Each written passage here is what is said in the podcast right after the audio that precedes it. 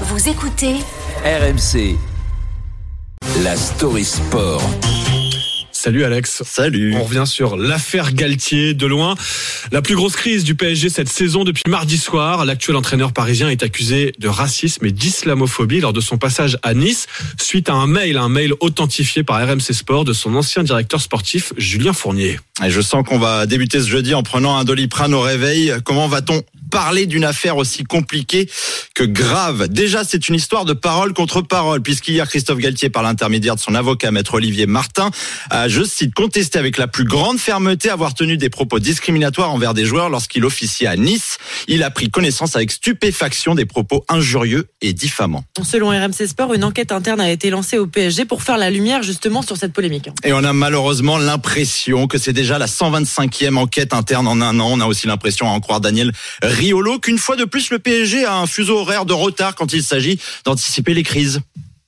Je ne vais pas l'affirmer à 100%, mais euh, bien plus que 50%. Je pense qu'au PSG, il savait. Et qu'il s'était informé l'été dernier sur ces histoires. Précision, Luis Campos, le conseiller football du club, affirme que personne n'a été informé de ces histoires l'été dernier au moment du recrutement de Christophe Galtier. Alors évidemment, tout ça a un impact euh, sur le sportif. Hein. Le PSG, il y a un match euh, capital demain. Le PSG reçoit Lens euh, demain, pardon, samedi soir. Match décisif, ouais, pour le titre qui va se dérouler donc dans un climat extrêmement lourd. Hein. Et Charles, ça ne se ressent pas du tout. Hier, Kylian ouais. Mbappé assistait à un événement caritatif au Stade de France. Les journalistes étaient là. Vous vous doutez bien, ils allaient lui en parler. Non, non, non, s'il vous plaît. Dernière question, juste sur le terrain, s'il vous plaît. Après, on a la salle de presse. Alors hors thème du jour peut-être, mais vraiment pas hors actu.